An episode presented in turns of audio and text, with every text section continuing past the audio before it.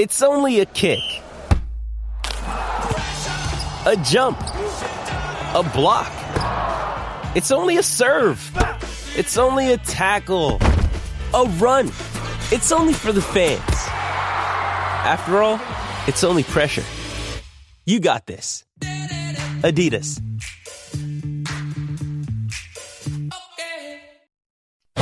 Is it a gadget? Is it a gizmo? No, it's gadgets and gizmos with Steve Kaplan and Simon Rose. So last week I said I was a gog. Um, I won't say that this week. I'm just keen to hear. it. You I just said keen- it. No, no, no. It wasn't direct speech. Not at all. so, what have you got for us this week? Well, we get sent quite a lot of press releases at uh, Share Radio, mainly from people trying to get us to talk about their Bluetooth speakers, which frankly, Yes. Rather bored. Or talking about- bizarrely, or bizarrely named crowd-funded objects. Yes. or bizarrely named crowdfunded objects. Um, but we had a very interesting one uh, this week about a company called Aroma Prime, who you may not have heard of. I don't think anyone's really heard of them. And what Aroma Prime do is they supply smells to theme parks and museums. Smells. Smells, yes. Apparently, quite a lot of uh, museums now have smells to accompany their exhibits. Madame Tussauds, for example, has smells to accompany its exhibit, as we will discover because I know, I know supermarkets do because they they have fake bread smells and coffee smells. Oh, aren't those real? Surely they're No. real. No. No, no, there, there, there are. I do have read there are companies that provide smells. I hadn't realised they extended to things like museums, though. They do. Well, Aroma Prime have just released their list of the top 10 smells. Oh, okay, And I thought that it is such a good list. I'm going to go through all 10 in reverse order. excellent. So at number 10, rotting flesh. What for? Oh my Well- god, what for? Oh, well, I suppose for, you know, for places like London Dungeon who want a kind of icky Oh my smell. goodness, is that I don't know would up, up the ickiness factor? way. I don't, I don't know if it's top 10 in the most used or the most enjoyed or what the people comment about more. Right. Uh, Okay. at number nine, sports changing rooms. I suppose there must be a, a, a use for that somewhere, but it's hard to imagine where. well, in sports changing rooms, would think they would provide their own smells. You'd think you think they would, wouldn't you? Yes. That's Obviously, certainly thinking back to school days. That's not a not a smell I'd care to encounter again voluntarily. Okay, next one. no, it is very surprising, isn't it? Um, at number eight, burning witch. I'm not entirely sure how they came up with um, the, uh, the the smell of burning witches. Well, I imagine Um, it's just like burnt meat, isn't it? Oh, I suppose don't it is. Maybe with with added, you know, eye of Newton, and toe of frog. oh, good grief! Yes, Burning witch. like. Oh, God, horrendous. Okay. Um, very, uh, very curious indeed. Um, I I don't know what happened to number seven. It seemed to disappear off my list. When I find it, I will let you know. Okay. At number six, Queen Elizabeth II. Her smell. Yes, Well, we, I thought most of her, most of we corners don't know how she does smell. How does Well- the Queen smell? I don't know. This is this is uh, Madame Tussauds. They have a smell um, based partly on the smell of uh, Buckingham Palace, and Right. uh, based on the, the smell of I don't know whichever by royal assent perfume she she favours. So if you if you go to Madame Tussauds, you can only see the Queen, and these days you can get up close to them, but you can actually give her a good sniff. At number can five, you just imagine sort of people going around Madame Tussauds and, and smelling the exhibits? It seems very bizarre. Okay. well, I don't think people go and sniff them per se, but I think as I stand near them, they get the extra sense Hmm. of what these people are like. At number five, Tyrannosaurus Rex. Again, Oh. I don't know how they know what those smell like. At number four, no, but the, no, nobody's going to disprove it. No, indeed, that's true. Number four, jaguar urine.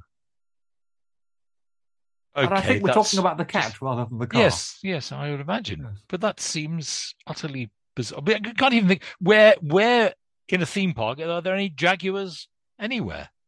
Well, anywhere. I, I mean. I don't know. It is, it is, it is very strange, isn't it? They don't, they didn't say where a lot of these were located, which is a, a oh, pity. Okay. Number three, the dentist. I suppose in another medical museum, you might want to smell the dentist. Good grief. Germolene. Okay. Germolene smells of hospitals, doesn't it? I guess. Hmm. Well, maybe, they don't smell like that anymore. I don't know. Try and stay away if I Anyway. possibly can. The smell of a dentist. And Yeah. that's number three. Good That's grief. number three. Number two, penguin vomit. Again, I. Uh, but presumably, somebody has commissioned these people to make the smell of penguin vomit. Yeah, yeah, and that's number two on the list. That's That's, the on the second most popular smell for a theme park or a museum. But do you know what the most popular smell is? It's rather Hmm. nice, this one. No. Kylie Minogue's breath. This is again at, at Madame Tussauds, where if you go and see the Kylie Minogue figure, you can not only smell her breath, but you can hear her breathing. Good grief. Good grief indeed. Yes, good grief. Well, I have to say that is absolutely extraordinary. I think it um, yes. So we must look into some say the science of of smells Yeah. because it's obviously a big industry. yeah. But most people know nothing about because they don't know. I mean, car. Do you remember when you used to buy your dad used to buy a new car? That was that used to have a oh, that new new car smell. smell. But was that anything other than just ages. leather i'm not sure. There was one one of my favourite stories about smells, if I can just interject, which which sort of is is a sort of gadget and gizmo thing. So in the um the late fifties, when tele, uh, television was was undermining cinema massively, um, some people would start experimenting with smells in um, cinema to try and you know as well as widescreens, they tried something something called smell-o-vision, and they had a film called Yes. Scent of Mystery in which they pumped smells in during this uh, murder mystery into the cinema. And uh, Henny Youngman, the American um, comedian, said, "Oh, I didn't understand the film. I had a cold," which I thought was wonderful. I have now tracked down number seven. Oh, is it worth tracking down? Oh, absolutely. Number seven is unicorn. The smell of unicorn. And I'm quoting here from the press release that says uh, to get this one right, the team studied ancient texts on the origins of unicorns and sniffed a few horses. yeah. I suspect that, that Oh, most people blindfolded couldn't tell the difference between the smell of a horse and a unicorn. Exactly.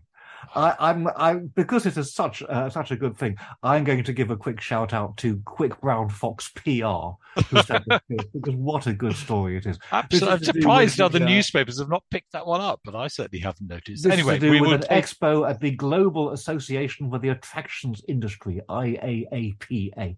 I mean, let's let's let's give them publicity because they have tried so hard to interest us and they have succeeded. That was absolutely superb. Absolutely superb.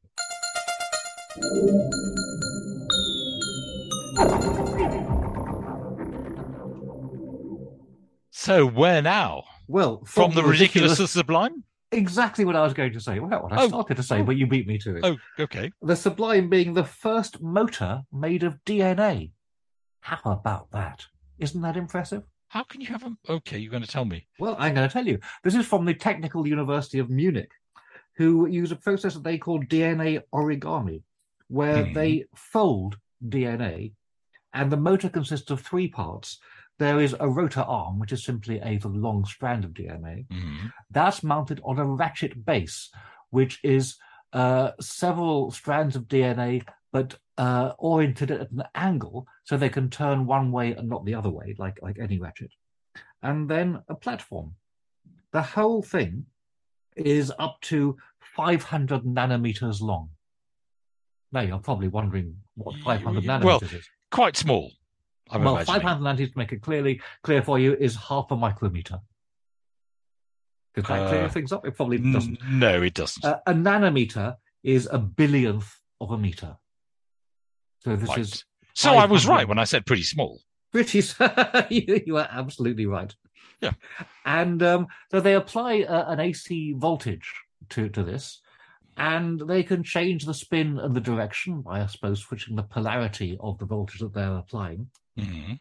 And um, they say that this uh, could be used for doing chemistry. If they had a surface that's coated in these DNA motors, then when they want to mix uh, two chemicals together, Mhm. they could just activate the motors, and the container itself would then spin around, or, or have the motors inside the container would spin around and mix the chemicals without having to have a separate sort of Kenwood style mixer attached.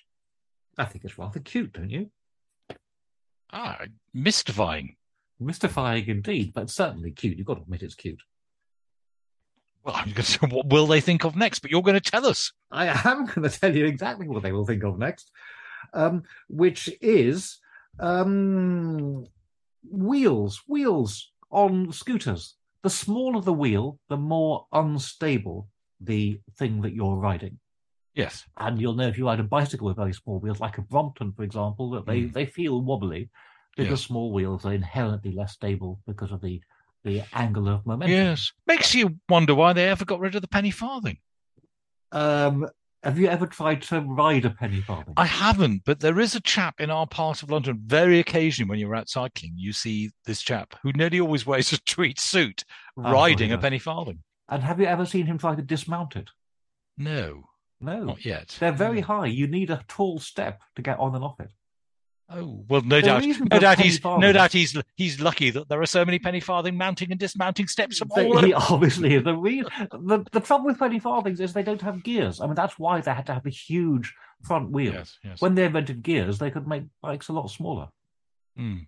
That was entirely the issue. Anyway, um, uh, a, a company called Bo M have produced a prototype scooter which they call the Safe Steer, which is a side can I use sort of Segway style technology in it that it keeps the bike, uh, the scooter upright, Mm. even when you haven't got your hands on the handlebars. And to demo it, they um, they got a journalist to try it out. And the journalist demoed it by pouring and then drinking a cup of tea as she was rolling along on the scooter. That's quite impressive. It's quite, but it quite wobbly actually. She she doesn't look at all confident. But I like the idea of drinking. Well, I'm assuming she's not on a standard London road, where of course you've got to watch out. Even on a bike with normal size, you've got to make sure there's no potholes. A pothole on a scooter would be pretty. would be one would absolutely disastrous. Yes, Yes. and that is a big problem with with scooters. That that, that pothole, not just London roads, but Which is presumably why many scooter drivers just go on the pavement with no warning and comes straight past you. Yes, you're shooting very past, fast on those electric things. Yes. Um, it is now time for us just to pause for breath, and then we'll be back again in a moment.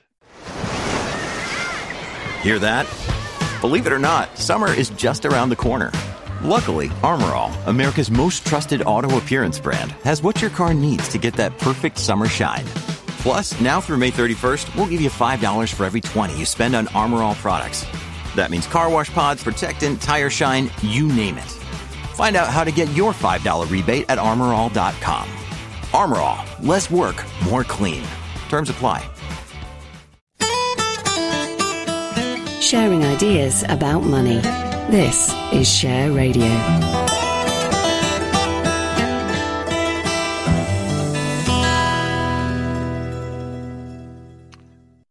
This is Gadgets and Gizmos. Well, these are gadgets and gizmos, I suppose. Um, I'm Simon Rose. He's Steve Kaplan.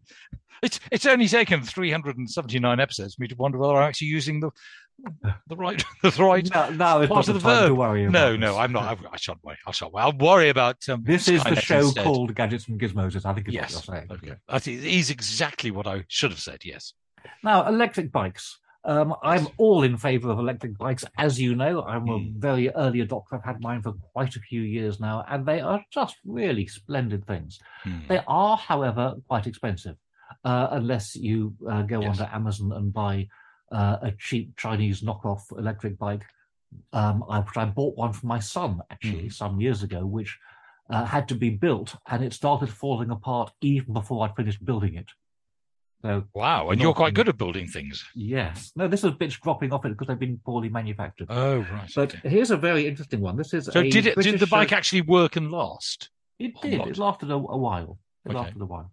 This is a British company called Gin X, and they have produced an electric bike with a 75 mile battery, with a thumb throttle, which is surprising because I thought thumb throttles were now uh, illegal on, on electric bikes, but maybe they know what found a a th- I'm not it. even sure I know what the thumb throttle is. Uh, it's what's on my bike because my bike was made before the, the rules changed. With current electric bikes, you have to pedal them in order to kick in the uh, the electric motor. Okay. With the thumb throttle, it's like an accelerator. You just push it and the bike Right, goes forward. right. They say there's a thumb throttle. Maybe it's been disabled to the UK market. Uh, 15 and a half miles an hour top speed, which is the uh, legal maximum for Mm. electric bikes, which can be unlocked to 32 miles an hour for strictly off-road use only. Of course, Yes, of course. of course. I'm sure LCD nobody would do that. Yes, and put it on the that. road. LCD display um, that shows you how many how much charge you've got and how fast you're going. Hydraulic brakes, which is a very good thing to have on any kind of bike, particularly electric bike. Um, nine hundred and ninety nine pounds, which is actually a very good price for a top spec electric bike. It also looks very pretty. Um, an extra. Uh, 90 pounds if you want a rear uh, rack and a, and a pannier Hmm. but that's still a very good deal. And if you're looking for an electric bike, I think this is really one worth checking out. ginebikes.com. Because bikes are actually word. even just ordinary, you know, um, bikes where you actually have to pedal the whole time. You have no thumb throttles or any any Yeah. assistance apart from your own legs. They're not cheap these days. They're not cheap. Well, this, as I say, does look like a particularly good one, and I think it's well worth uh, well worth checking out. Mm. Perhaps I should have done that instead of having my chain and gear assembly replaced as I've just done on my conventional bike. Uh, but you're a very keen cyclist, aren't you? You like the physical. Oh, I'm keen on the idea. I just don't actually like doing it. Yes. Ah, well, you see, with an electric bike, you can actually like doing it as well. Yes, that's probably true. Mm. No, oh, I do it for fitness, and of course, if I had the assist of an electric bike, I wouldn't get as fit. No, well, uh, uh, oh, in fact, you would, according to the Japanese study that we discussed. Oh yes, yes, ago. yes. I realise You were that, skeptical yes. about it then. I was then, and I still am. Yes. Well, yes. you get us fit because although you have you are power assisted, in my case, I cycle ten times as much with my electric bike as I Mm, did with my conventional bike. So I think it just evens out. Mm. I guess it does. Uh, So- let us move on, and we're going to environment. Microplastics. Microplastics, the scourge of our time. Mm. Microplastics are everywhere, from the summit of Everest to the bottom of the deepest sea trenches. That's where microplastics uh, are found. Um, the thing about microplastics is that they are not something that just bits of uh, plastic breaking off water bottle or whatever, but they are um, produced intentionally as microbeads. They're added to things like paint and Mm. cosmetics and shampoo and toothpaste, and they they make the paint sparkle and they make the toothpaste more abrasive, so it cleans your teeth better. So people are actively making these microplastics. They don't just just not a byproduct of uh, Yes, yes. of the manufacturing process. So, what can we do to replace microplastics uh, in? uh, Because presumably they're relatively recent, so they mustn't have been necessary before they were invented. no, possibly not. So, what did they use instead? Yeah. something else. I don't. I don't know. Um, so, um, the clever people at the Massachusetts Institute of Technology have come up with silk as an alternative. Um, silk apparently forms the same the same function as uh, microplastics, and it biodegrades. Um, and it's low grade silk, so textile silk Yes. is sort of painstakingly unraveled from silkworm cocoons. Mm. Um, but they can make this stuff out of low grade silk dissolved in in water, which currently just goes to waste. Low low grade stuff. So it's taking all of the low grade silk and turning it as a replacement for microplastics. That seems superb. If assuming they can get enough low grade silk to replace the microplastics, then frankly, it, It should is, be happening immediately. Not not very good for the silkworms, of course. They Ah. don't make silk like they make wool. They don't shear the, the, the silkworms. They they boil them alive. Oh, oh, I hadn't Yes. realised that. Hmm. They try Oh. and keep that quiet. Oh, well, then anybody who's vegetarian or vegan, the chances are they're not going to want a product that's No. using low grade silk. No, possibly not. I hadn't They don't, have to eat them afterwards, of course. Mm. Uh, there we go. Well, what we need then some some of these boffins to come up with low grade silk that doesn't require silkworms to give their lives for them. I think that's probably exactly what. That's we, uh, probably the next. It's probably the next stage. I, somewhere, somewhere along the line, we should have done a database about all these um, wonderful um, sort of research places to see who who's coming up with the most extraordinary Yes. stuff. I think we probably should, MIT do feature quite a lot, but then perhaps not surprising, as it's such an important um, institution. But uh, Yeah. yeah, there are some bizarre ones. yes. Hmm. I think I seem to remember the Texan universities seem to be featuring quite a lot as well. I'll see. They I'll see if they, I'll see the next time they crop up. Yeah, but uh, obviously they get very bored in Texas. They come up with quite extraordinary things. Um, I'll point it out next time I see one. Where are we going now? We do that. We are going to our crowdfunding time of the week. Oh, oh, you didn't give me much warning of that. Well, let's have our old fanfare. I haven't played it you for a find the button with the new one? Yeah, I could find the button. I just decided I'd like to go back to the old one for a while. I thought that fanfare was for our app of the week. Our app of the week. No, that was our app of the week. I think now people are confused. They don't know if you're going to talk about the app of the week or Hmm. crowdfunding. Okay. Well, anyway, this is the Podburger. Oh God, the what? The Podburger.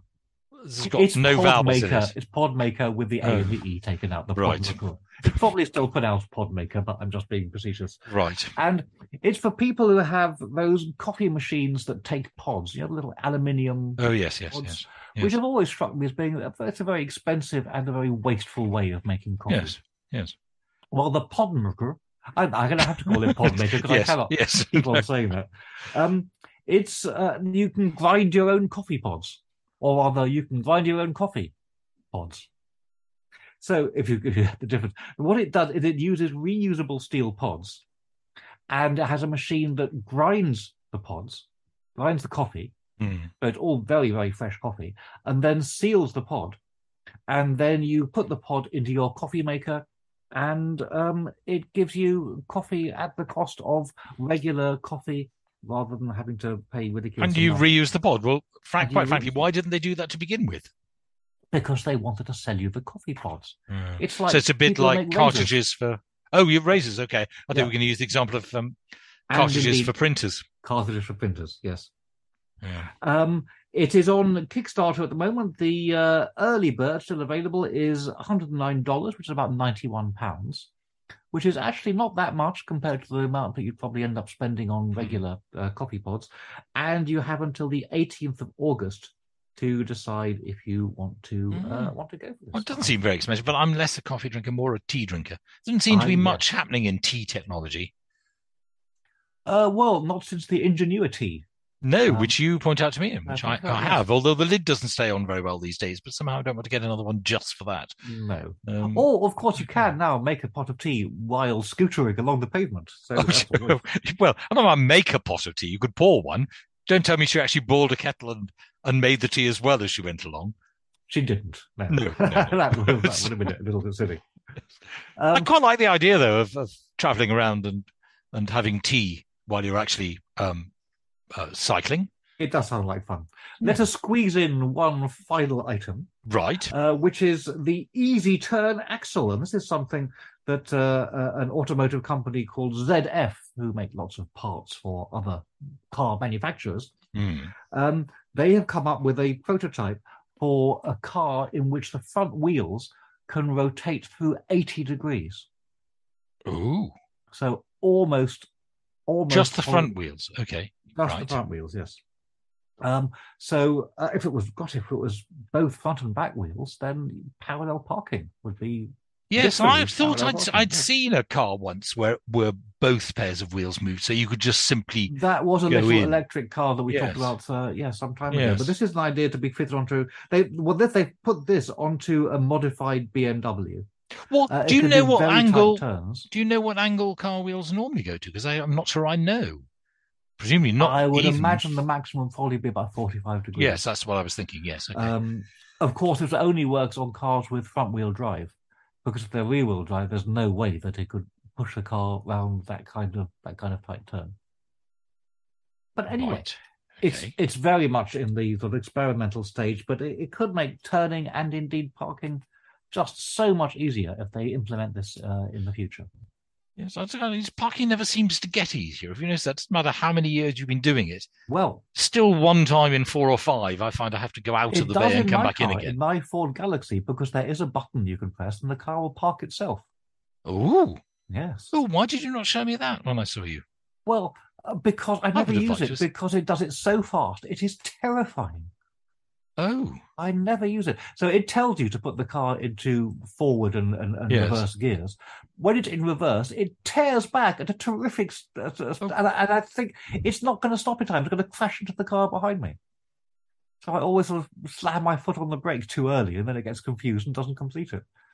Oh, I know I should love it because it's exactly the kind of technology that I should love. But frankly, I Uh, find there's no way of slowing it down. Yes, I can see that would be quite frightening. Yes, yes. It's very difficult if you do actually hit the car behind. I suppose to blame your car. Yeah, not my fault, Gov. No, no. Mm. But well, presumably, um, Ford would be uh, liable uh, in some way or other. Mm. Okay, well, that's it for this edition of Gadget and Gizmos. We'll be back with more of the same. Well, not the same, but more different, if you see what I mean. More similarly different. Ne- same time next week. Is it a gadget? Is it a gizmo? No, it's gadgets and gizmos with Steve Kaplan and Simon Rose.